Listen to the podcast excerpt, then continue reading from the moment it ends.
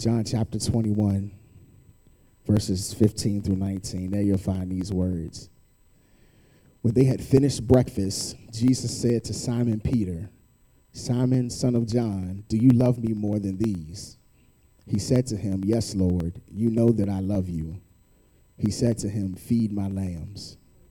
He said a second to him a second time, Simon, son of John, do you love me? He said to him, Yes, Lord, you know that I love you. He said, Jesus said to him, Tend my sheep. He said to him a third time, Simon, son of John, do you love me? Peter was grieved because he said to him the third time, Do you love me? And, and Peter responds to him, to Jesus, Lord, you know everything. You know that I love you. Jesus said to him, Feed my sheep. Truly, truly, I say to you, when you were young, you used to dress yourself and walk wherever you wanted. But when you are old, you will stretch out your hands and go, and, another will dress you and carry you where you do not want to go. This he said to show by what kind of death he was going, he was to glorify God. And after saying this, he said to him, Follow me. Amen. This is the word of the Lord. Thanks be unto God for God's word. You may be seated in the presence of God. Your your prayers today, I like to tag like to tag this text with the topic recalled. Recalled. Recalled. I can't imagine how he must have felt early on that morning. Back to the place that he'd left alongside those who made the decision to drop everything and follow Jesus, trying to find a way in their new reality in many ways, it felt familiar, and at the same time, it was all new. In light of everything that had happened in the preceding days and weeks, heading to the shores of the Sea of Galilee to fish was probably the most comfortable and comforting, comforting thing for Peter and his comrades to do. Yet in the comfort, there were the reminders of how his life had been changed in the last three years. In fact, being on the boat at night and catching nothing was surely a reminder of how things were before he met Jesus. Being in the place where Jesus compelled him to change his title from fisherman to fisher of men surely pressed play on the memories of his experience with Jesus over their time together.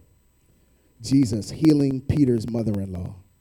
Jesus turning an unproductive night of fishing into an abundant catch of fish. Jesus inviting Peter to walk on the water in the midst of the storm.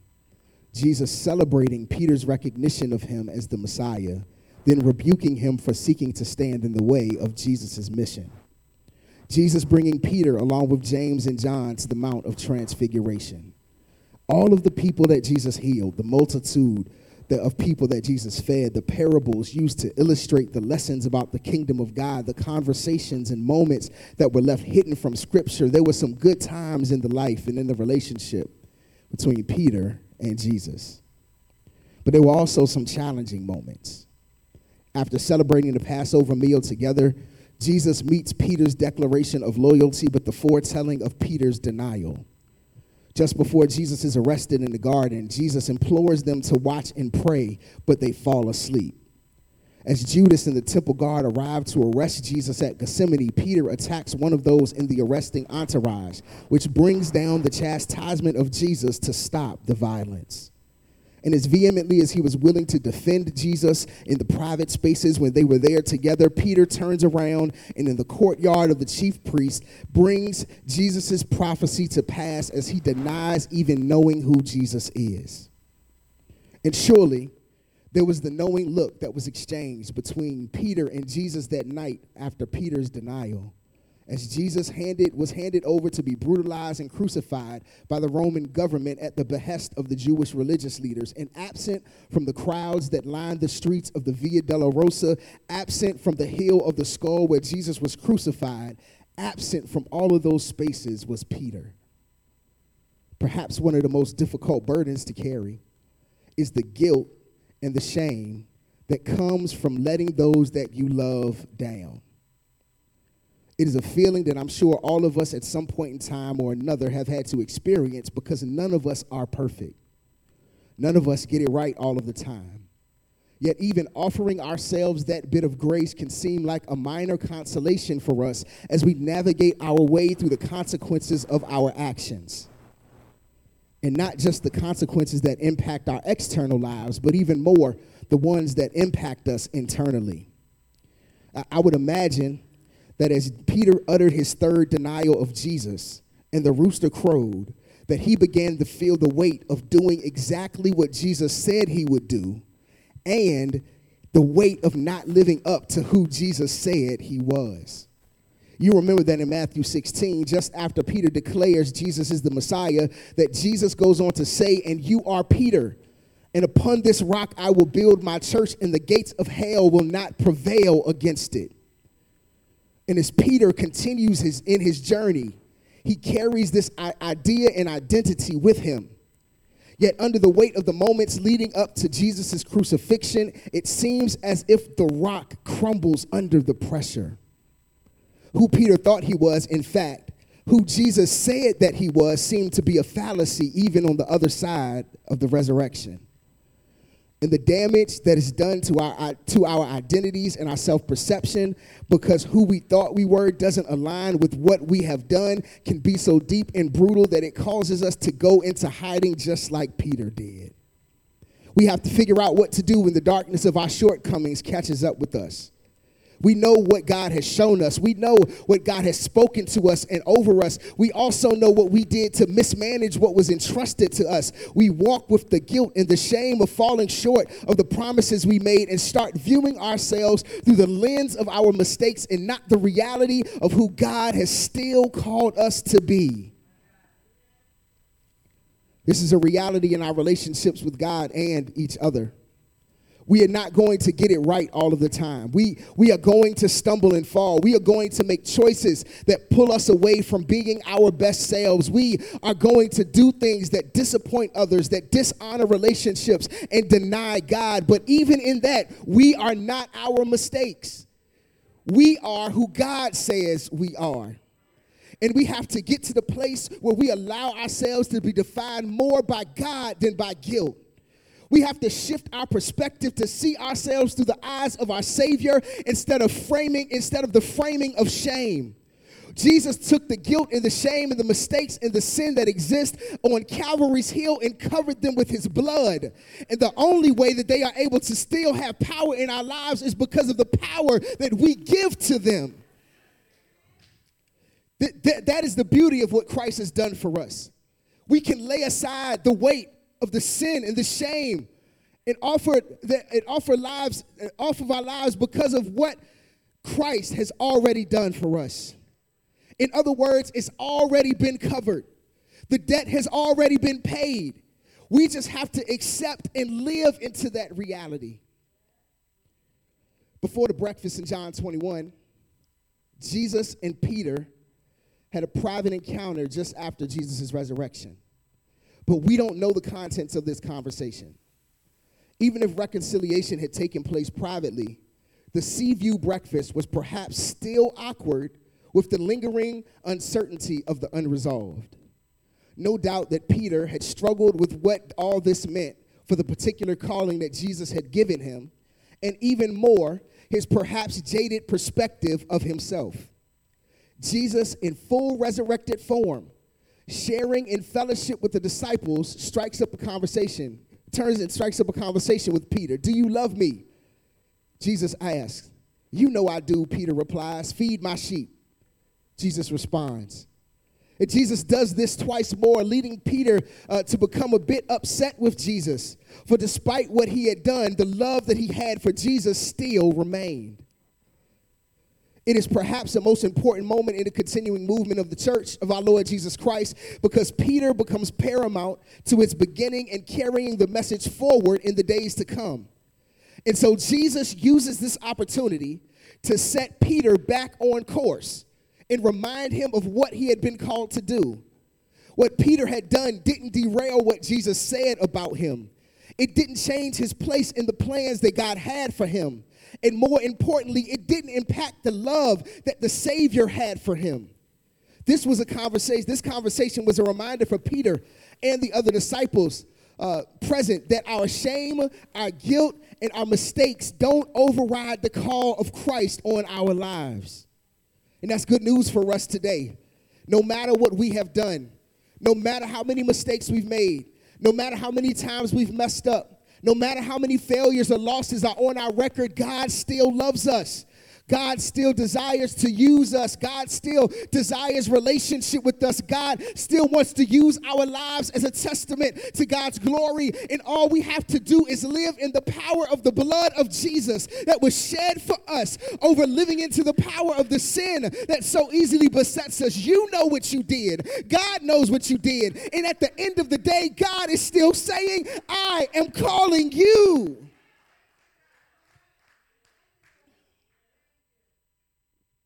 In many ways, Jesus is issuing to Peter a recall on the other side of everything, the different perspective. Jesus is reestablishing that call for Peter's life.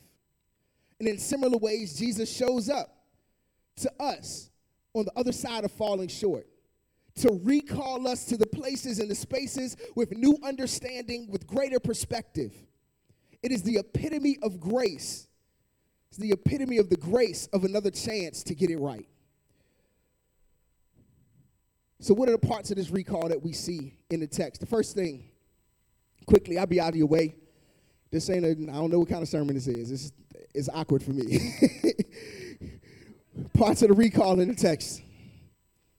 First is the reconciliation of our issues the reconciliation of our issues. Check the text, John, Jesus in verses 15 through 17 asked Peter the same question Do you love me? three times.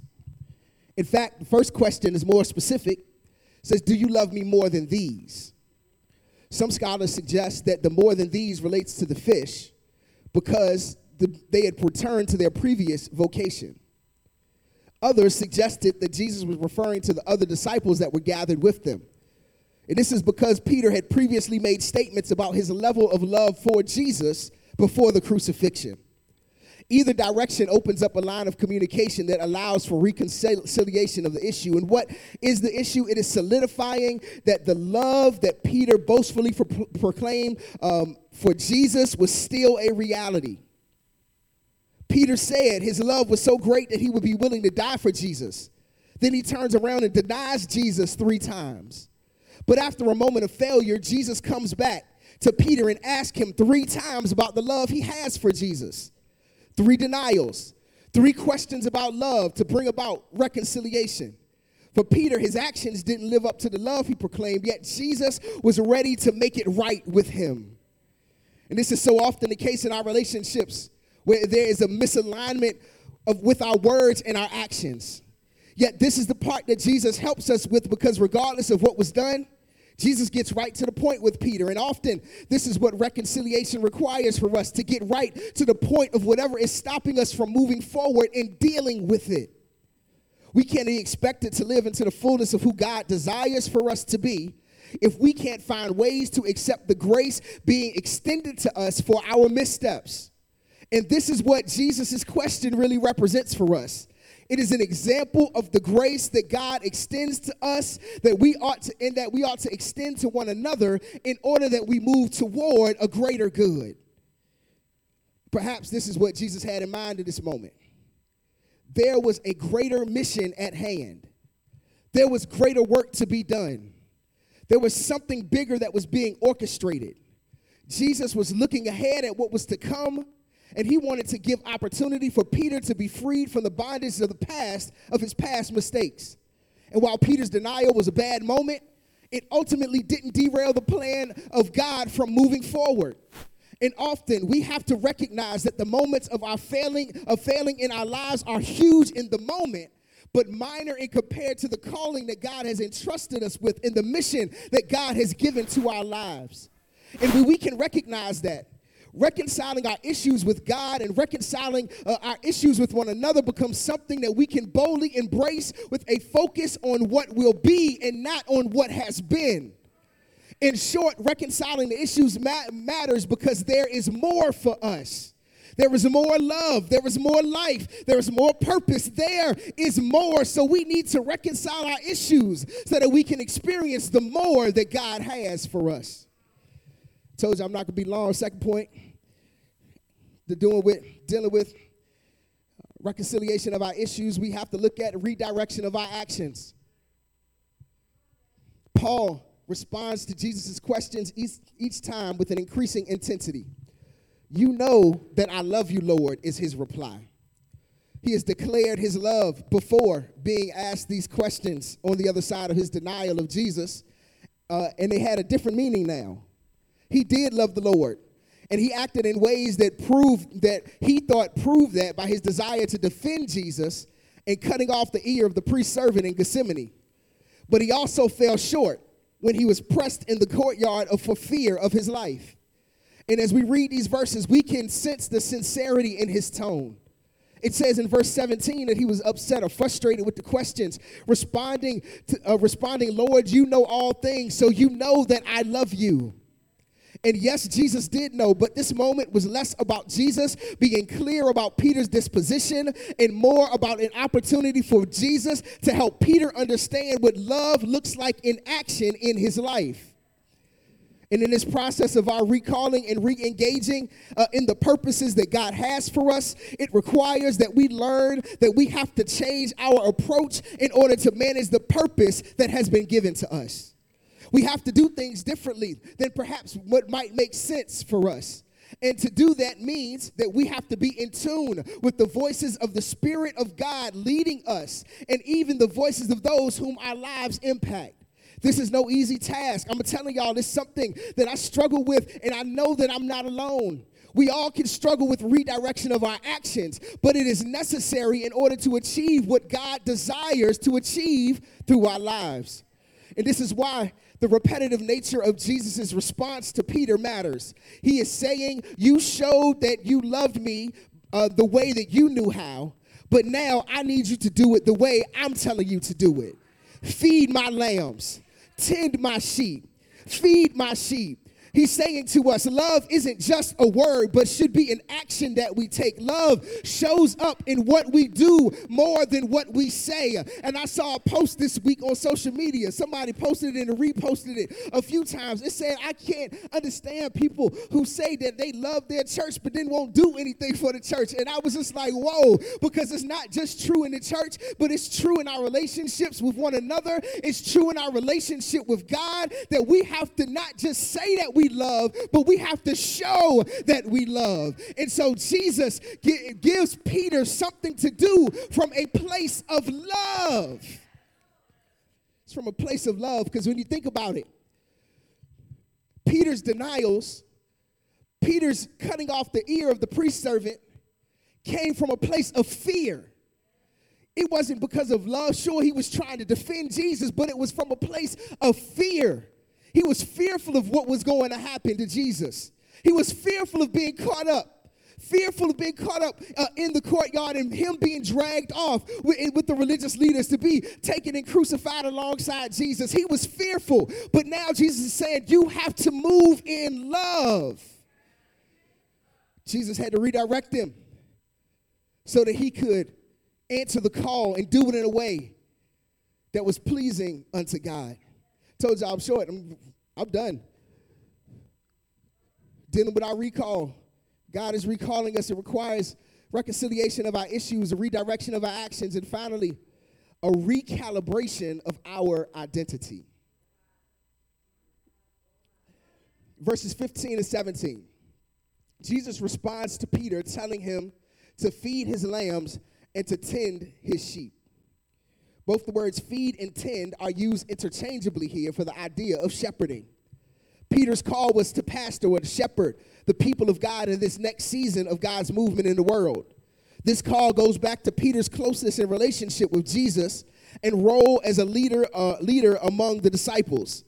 But that role would be expanded in the future, but it was who Jesus had called him to be, and Jesus uses this moment to remind him of that that he was not the one who denied Jesus.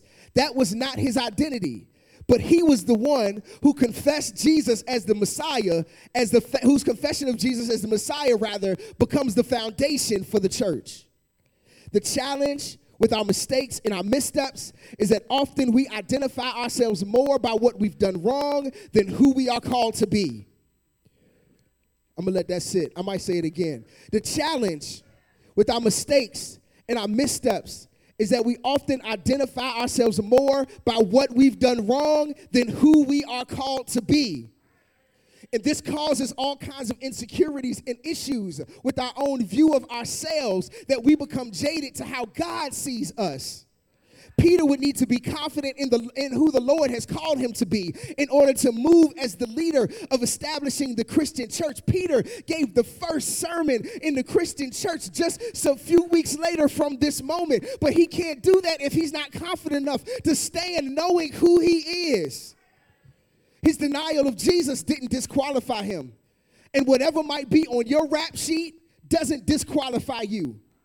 So now is the time to stop identifying yourself by what you've done and to start identifying yourself by what God has called you. You are fearfully and wonderfully made. You are created in the image of God. You have meaning. You have purpose. God has called you to do something incredible and amazing in the earth for God's glory. And that's where you need to rest. That's where you need to stand. That needs to be your foundation, not all the other stuff.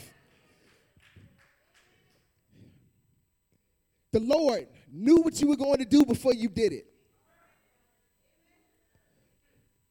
Yet your actions don't disqualify you from the good things that the Lord has for you.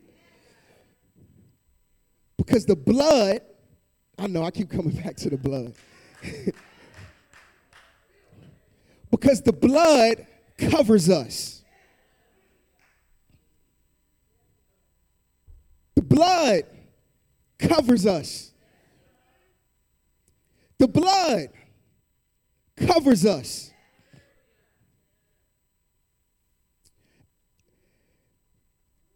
Was cleaning off the refrigerator recently, and there was a uh, postcard on there for um, that came from Nissan. We used to have a Nissan Pathfinder, and it came from Nissan, and it was a uh, it was a postcard that said, "Hey, there is a part that is defective that we found defective on these Nissan Pathfinders between these years, and we need you to bring take it to your nearest Nissan dealer um, because there's a recall on the product." And I thought about that thing because what recalls do with automobiles is you take them back, and it doesn't change the make or the model of the automobile. It doesn't change the fact that it's a Nissan Pathfinder or that it's a Mercedes Benz or that it's a Volvo or that it's a Honda Accord. It doesn't change the make and model uh, of the car, but it fixes something in order to help the car operate at its maximum capacity.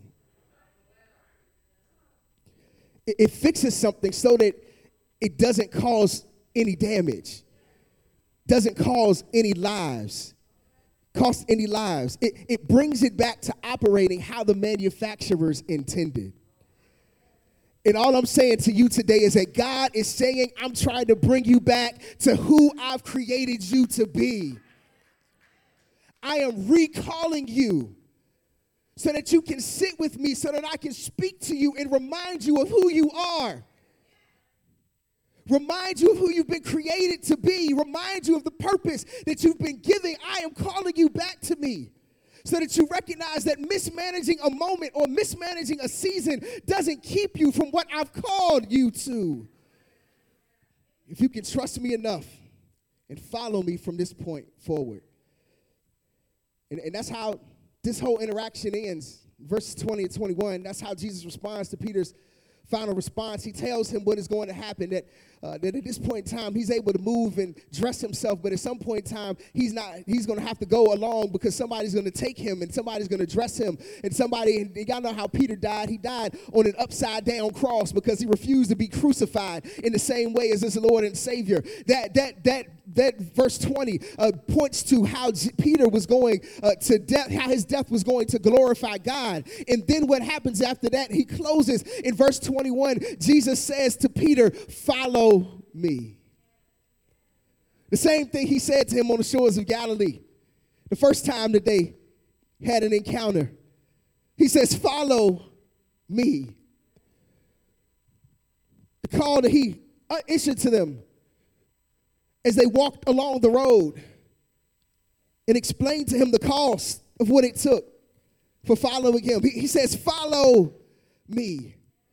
And I just, it's really different kind of message for me today. But the Lord just wanted me to let you know that Jesus is recalling you today. J- Jesus is recalling you right now. Jesus is saying, Follow me because I laid down my life for you. Follow me because I've got resurrection power for you. Follow me because I've still got purpose for you. Follow me because whatever you did is not the end. Follow me because there is more that I have for your life. Follow me.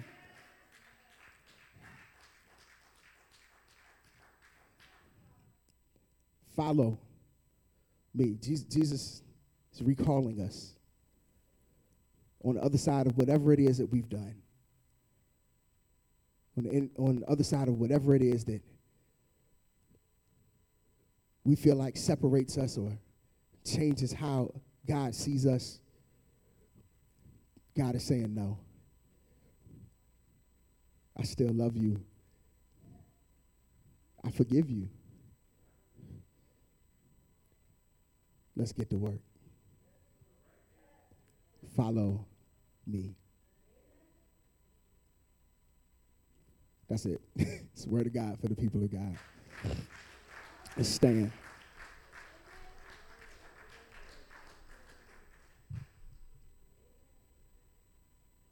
Could stand all in the room.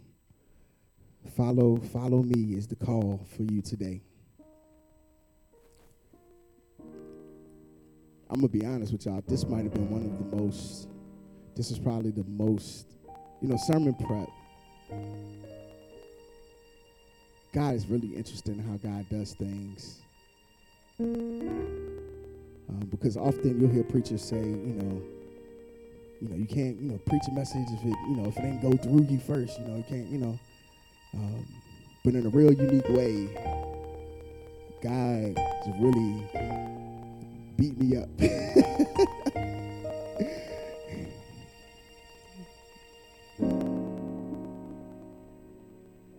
with this one.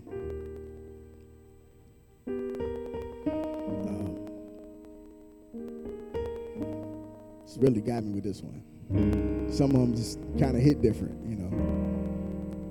Solely considering my own journey. You know what it's like? All right, I'm a literally just letting y'all in on the conversation that I was having, that I've been having with the Lord for the last two weeks about this text. That guilt, the shame, the sin, mistakes, missteps, God's covered it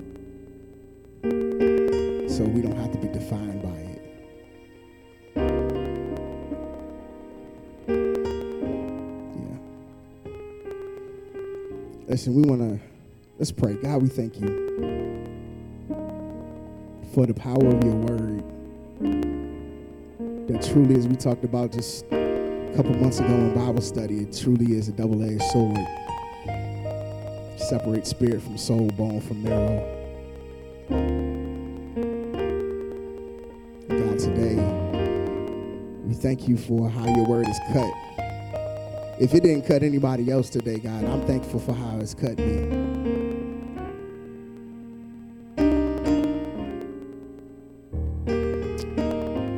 God, just help us to trust you enough that we don't allow our shortcomings to get in the way of what you've called us to do and who you've called us to be.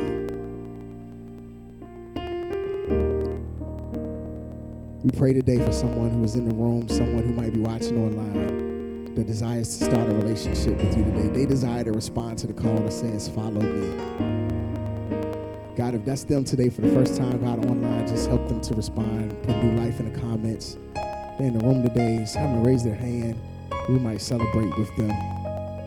We might welcome them into your kingdom today. God, God, we pray for one who needs to rededicate their lives, one who needs to partner with the church family, a church home. God, that you would move on their hearts right now in a powerful way to say yes unto you. God, help us all to wake up every day and say yes to your grace, say yes to your mercy, say yes to the fact that you are recalling us and you want to still do amazing things through our lives. We honor you and we thank you now. It's in Jesus' name we pray. Amen.